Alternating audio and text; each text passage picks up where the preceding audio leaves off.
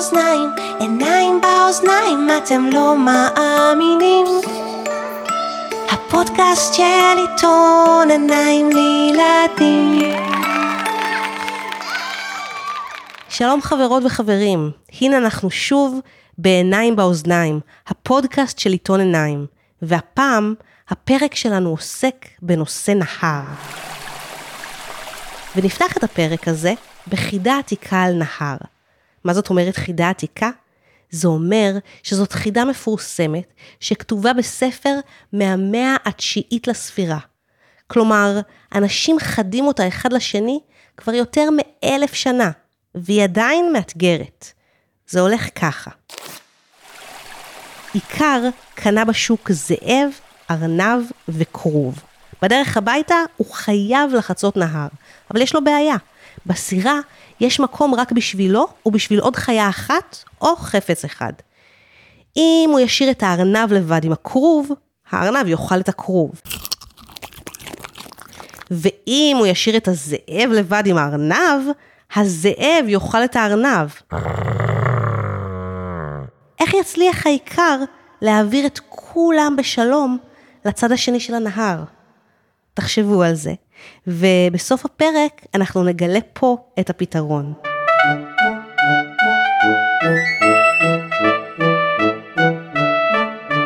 ועכשיו, זאב אנגלמאייר, חברנו, הצטרף אליי כדי לספר על הרפתקאותיה של חבורת חברים בנהר נהריים.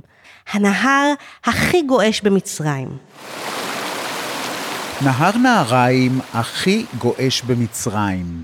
כתב זאב אנגלמאייר. חמדו, בבו וסמי וחושי הלכו במדבר. אמרה חמדו. אוי לה, נהר! איך נעבור אותו? באו לשם צווי נהר. הופה! דילגה חמדו לצד השני. אמר בבו. אוי לה, נהר! קשר בבו חבל העץ ועבר לצד השני. אמר סמי. אוי לה, נהר!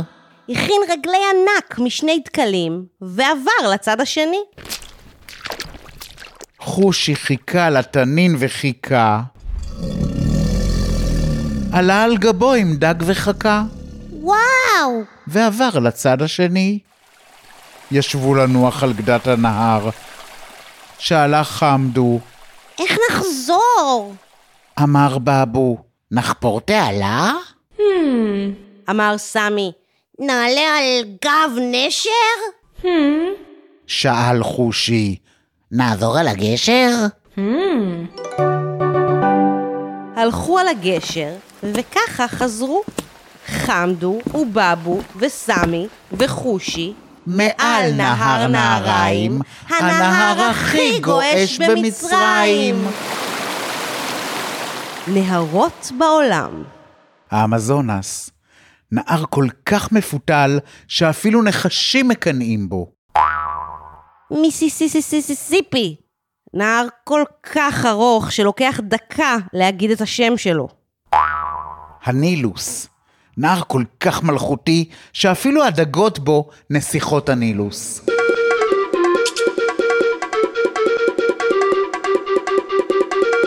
לנהרות יש תפקיד חשוב במערכת האקולוגית של כדור הארץ, וגם בחיים שלנו, בני האדם.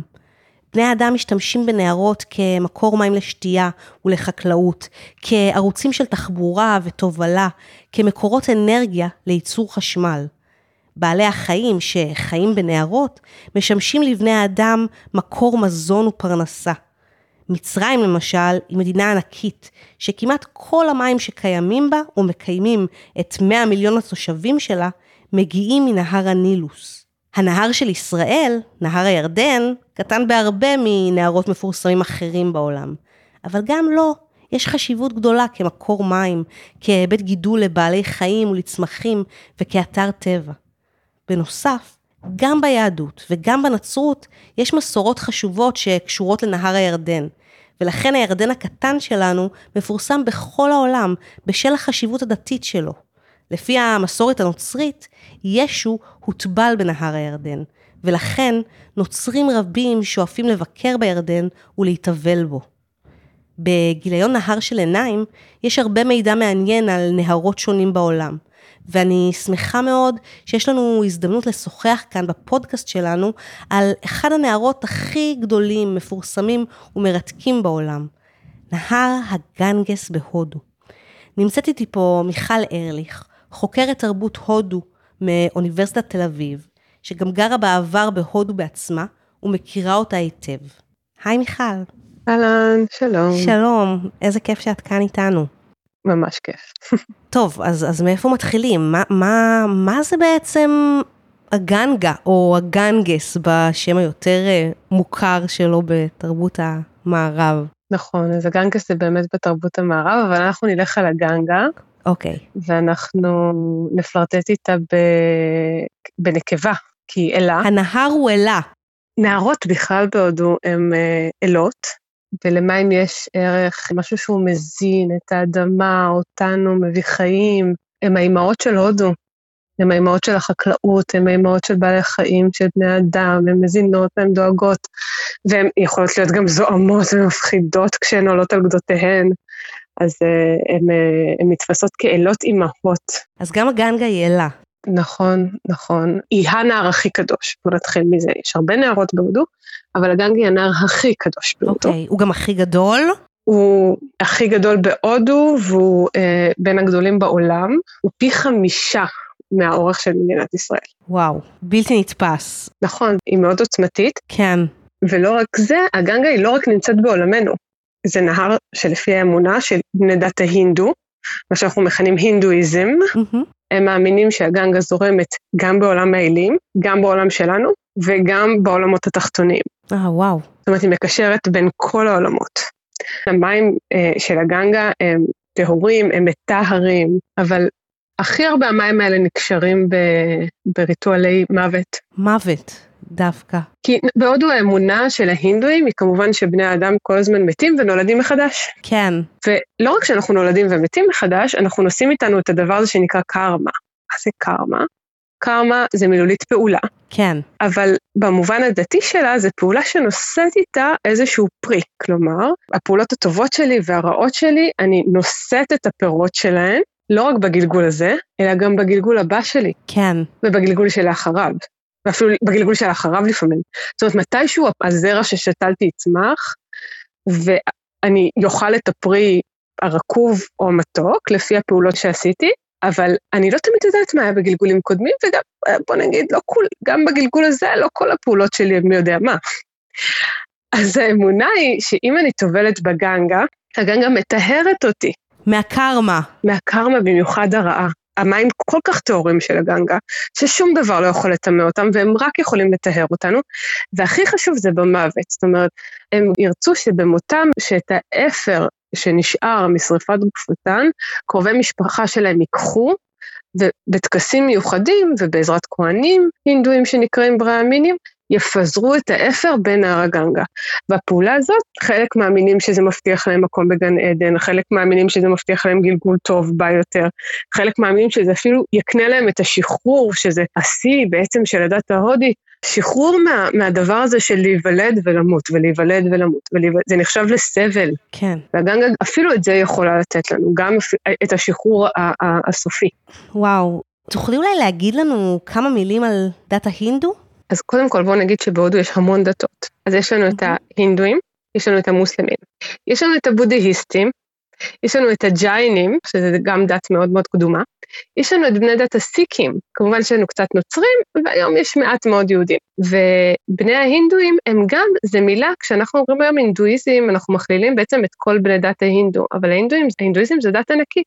זאת אומרת, שמישהו שהוא הינדו מבנגל, שזה במזרח, ומישהו שהוא הינדו מאזורי מלאיה, שזה בצפון, ומישהו שהוא הינדו ממומבאי, או מדרום הודו, החגים שלהם והאמונות שלהם והאלים שלהם יכולים להיות שונים לחלוטין, שזה משהו שקשה לנו לדמיין, כי אנחנו רגילים לדתות שיש בהם ספר אחד, אלוהים אחד, אמונה אחת. נכון. ופה יש לנו דת שיש בה המון אלים, ויש המון אלים בהודו.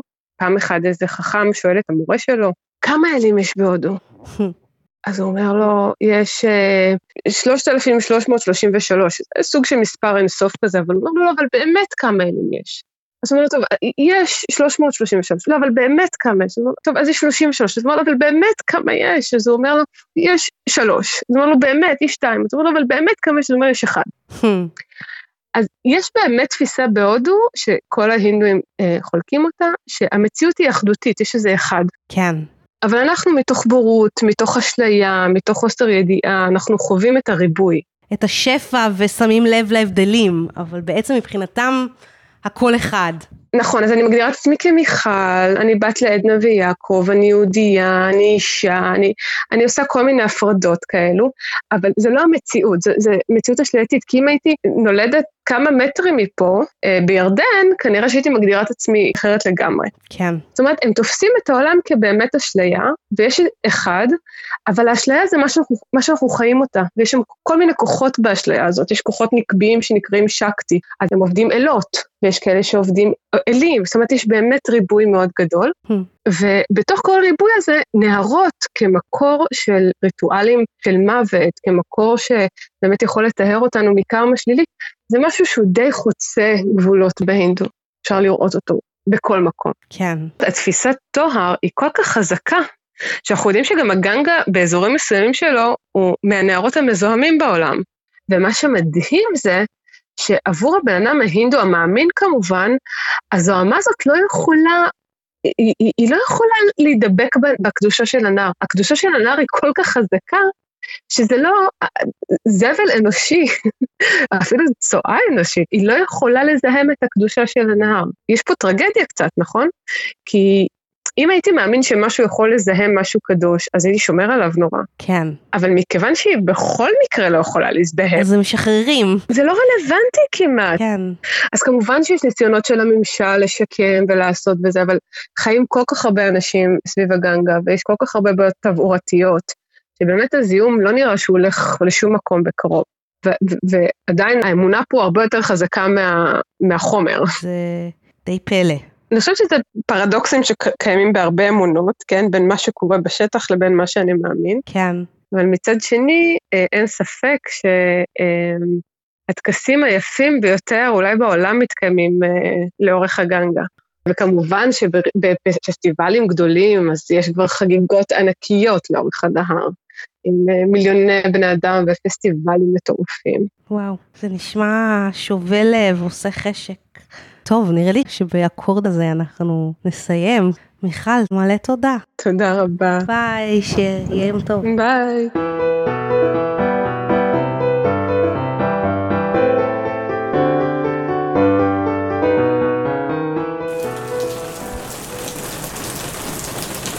תגידו, מה קורה כשיורד גשם? זו נשמעת שאלה פשוטה, נכון? נרטבים. אבל מה קורה לטיפות המים אחרי שהן נוחתות על הקרקע? חלק מהמים מחלחלים לתוך האדמה ומצטרפים למאגרי מי תהום, וחלק מהם מתאדים וחוזרים אל האוויר, וחלק מהמים זורמים בנחלים ונהרות על פני הקרקע. אבל לאן? כשיורד הרבה גשם באזור ירושלים, אפשר לראות זרימה בנחלים שמגיעים עד למקומות רחוקים מאוד מירושלים. חלק ממי הגשמים זורמים לים המלח, בגבול המזרחי של ישראל, וחלק מהם זורמים בכלל אל הים התיכון, שהוא הגבול המערבי של ישראל. איך זה יכול להיות? התשובה לשאלה הזאת טמונה במושג קו פרשת המים. קו פרשת המים הוא בעצם קו דמיוני, שעובר בשיאי הגובה של המבנים הטופוגרפיים, כלומר בנקודות הכי גבוהות של פני השטח. הקו הזה מפריד בין מי הגשמים ומחלק אותם לשני צדדים. כל צד משתייך לאגן ניקוז אחר, והמים זורמים ומתנקזים בהתאם. ייתכן ששתי טיפות גשם סמוכות זו לזו יזרמו בכיוונים אחרים לחלוטין, ובסופו של דבר יגיעו לאגני ניקוז המרוחקים מאות קילומטרים זה מזה. לא אחת משתמשים בקו פרשת המים גם כמטבע לשון, או כביטוי, בהשאלה מהמשמעות הגיאוגרפית שלו. קו פרשת המים מציין נקודת שיא או נקודת קיצון, שאחריה המצב לא ישוב לקדמותו. לדוגמה, הפרידה בין סטטיק לבן אל הייתה קו פרשת המים בקריירה של כל אחד מהם. אפשר לקרוא עוד על קו פרשת המים בגיליון נהר של עיניים, במאמר שכתבה רות קנינגסוולד, רכזת הדרכה בחברה להגנת הטבע.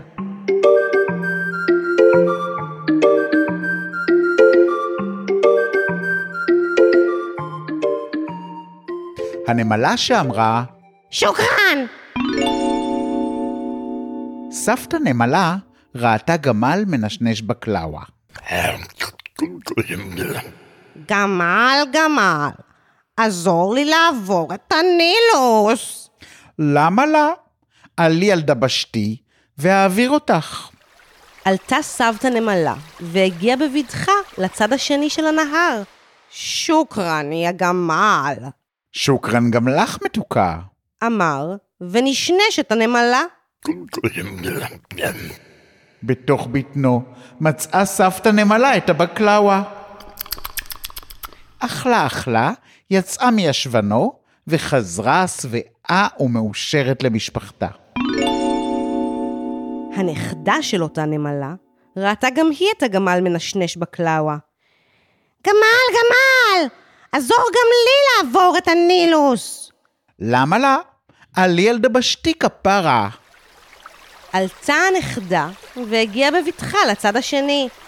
שוקרן, יא גמל! על הדבר, מתוקה. עזרת לי מאוד. מה הייתי עושה בלעדיך? וואלה, בכיף. שוקרן, שוקרן, אתה על הכיפאק. שמח שעזרתי, ביי. אמר והלך לדרכו, והנמלה הלכה משם מאוכזבת ומורעבת ומלמלה. אוף, סבתא שלי והסיפורים שלה!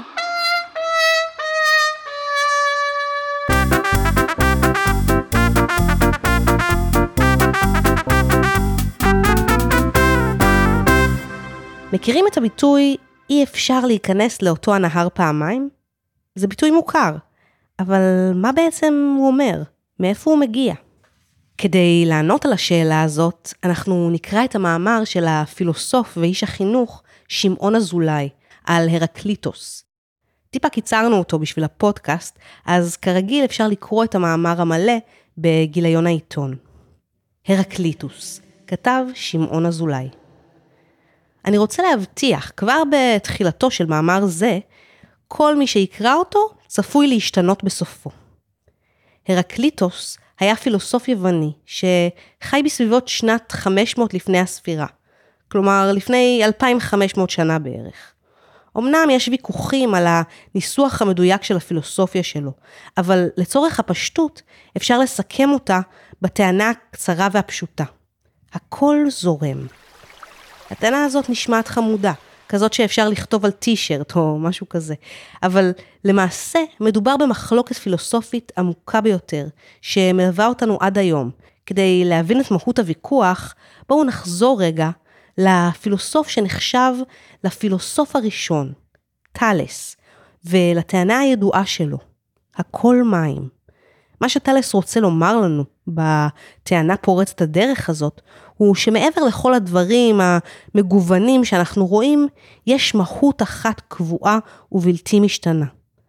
טאלס חשב שמדובר במים, אבל פילוסופים אחדים שבאו אחריו הציעו הצעות אחרות לאותה המהות שנמצאת מעבר לכל הדברים והתופעות שאנחנו רואים. יהיו אלה אש, אוויר או אידאות. הדבר המשותף לכולם הוא שמהות העולם ומהות הדברים, מה שנהוג לכנות בפילוסופיה הוויה, היא קבועה ובלתי משתנה. כל השינויים הם אשליה בלבד. הרקליטוס לגלג על העמדה הזאת. אחת האמירות הידועות שלו היא, אם כל הדברים היו לעשן, היה האף מבחין בהם. זאת אומרת, היינו שמים לב מיד שהם אותו הדבר. אבל הדברים שאנחנו חווים שונים זה מזה מבחינתנו, כי הם באמת שונים. החתול שלנו שונה מאלפי חתולים אחרים. העלים על העץ שונים זה מזה. וגם אנחנו מרגישים שאנחנו שונים מאנשים אחרים. ההבדלים בין הדברים בעולם הם לא מקריים, הם מהותיים. אולם הדברים בעולם לא רק שונים זה מזה, הם גם משתנים כל הזמן. לזה בדיוק התכוון הרקליטוס כשאמר את המשפט המפורסם. אינך יכול להיכנס לאותו הנהר פעמיים. בפעם השנייה, שאנחנו נכנסים אל הנהר, המים שזורמים בו הם כבר מים אחרים לגמרי, ואפשר לומר שאפילו אנחנו כבר לא זהים למה שהיינו. מכיוון שהמציאות משתנה כל הזמן, במקום לדבר על הוויה שהיא קבועה ובלתי משתנה, צריך לדבר על התהוות. כל הדברים משתנים כל הזמן. אנחנו משתנים כל הזמן. החיים החברתיים משתנים כל הזמן. השינוי עצמו הוא הדבר הקבוע היחידי. מאז ועד היום, הוויכוח בין הוויה ובין התהוות בא לידי ביטוי בגרסאות אחדות. את הוויכוח הזה אנחנו חווים גם בתוכנו. האם אני אותו ילד או ילדה שהייתי אתמול או לפני שנה? מצד אחד יש בנו תחושה שאנחנו אותו ילד או ילדה, ומצד שני אנחנו מרגישים וחושבים שאנחנו משתנים כל הזמן. האנשים שאנחנו פוגשים, הידע החדש שאנחנו רוכשים, השינויים שחלים בגוף שלנו, התספורת שלנו, כל אלה משנים אותנו. קשה להכריע איזו עמדה נכונה יותר, הוויה קבועה או התהוות בלתי פוסקת. אני מאלה שסוברים שיש שיקולים חשובים לטובת ההתהוות, משום שכך נשארת לנו התקווה לשיפור, התקווה שנהיה טובים יותר, שלמים יותר, חכמים יותר ומוסריים יותר. לפעמים אנחנו עשויים להיתקל בדמות חינוכית שרואה אותנו כהוויה סגורה ובלתי משתנה.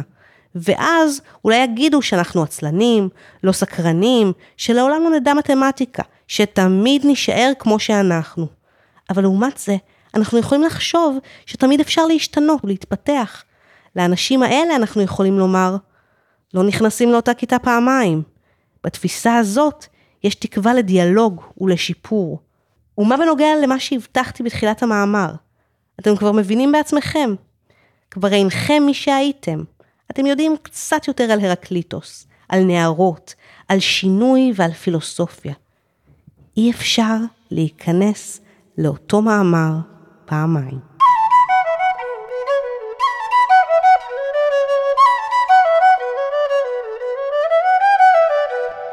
כמעט הגענו לסוף הפרק, אבל יש לנו עוד חוב קטן מההתחלה. האם כבר הבנתם איך העיקר יכול להעביר גם כרוב, גם ארנב וגם זאב מצד אחד של הנהר לצד השני? נזכיר רק שאם הזאב יישאר לבד עם הארנב, הוא יאכל אותו, ואם הארנב יישאר לבד עם הכרוב, הוא יאכל אותו. וגם שבסירה יש לנו מקום רק לעיקר ולעוד חיה אחת או חפץ אחד. אם עוד לא פתרתם את החידה, אתם יכולים לקחת עוד רגע כדי לחשוב על הפתרון. מוכנים? כדי לא להתבלבל, לגדה שבה נמצא העיקר עם הכרוב, הארנב והזאב, אנחנו נקרא גדה א', ולגדה השנייה, שממולה, אנחנו נקרא גדה ב'. זה פתרון החידה. בשלב הראשון, העיקר ייקח את הארנב ויחתור איתו לצד השני של הנהר, לגדה ב'. הזאב יישאר בגדה א' עם הכרוב, וזה בסדר, כי הזאב לא רוצה לאכול את הכרוב. העיקר ישאיר את הארנב בגדה ב' ויחתור חזרה לבד לגדה א'. שם מחכים הזאב והכרוב. כעת העיקר ייקח את הזאב ויחתור איתו לגדה ב'. את הארנב שמחכה בגדה ב', הוא לא יכול להשאיר לבד עם הזאב, ולכן הוא ייקח אותו בחזרה לגדה א', שם מחכה הכרוב. הוא ישאיר את הארנב בגדה א', ייקח את הכרוב, ויחתור איתו חזרה לגדה ב'. בגדה ב' הוא ישאיר את הכרוב עם הזאב, ויחתור לבד חזרה לגדה א'. בגדה א' הוא ייקח את הארנב, ויחצה איתו לגדה ב', והנה כולם חצו את הנהר בשלום. זהו, תודה לכם שהצטרפתם אלינו לפרק נהר. בגיליון של עיניים מחכים עוד המון תכנים מגוונים ומרתקים, כמו סיפור על שביתה של מושכי סירות על נהר הוולגה, הצעה ליצירה ומשחק עם חלוקי נחל, מאמרים על נהר הירדן ועל הנילוס, סיפורה של חוות דגי פורל, מסופוטמיה, הארץ שבין שני הנהרות וערש התרבות האנושית, וכמובן קומיקס, חידות ומדורים. להתראות בפרק הבא, שיהיה בנושא אתמול. תודה רבה למיכל ארליך ולזאב אנגלמאייר שהשתתפו בפרק הזה, לשמעון אזולאי ולרות קניגסוולד שקראנו מתוך המאמרים שלהם. תודה לזק אביעד על עריכת הסאונד ועל ההקלטה, ולוורד קיסר כמובן שהפיקה את הפרק הזה ויצרה אותו ביחד איתי. אני נועם פרטום, ונתראה בפרק הבא.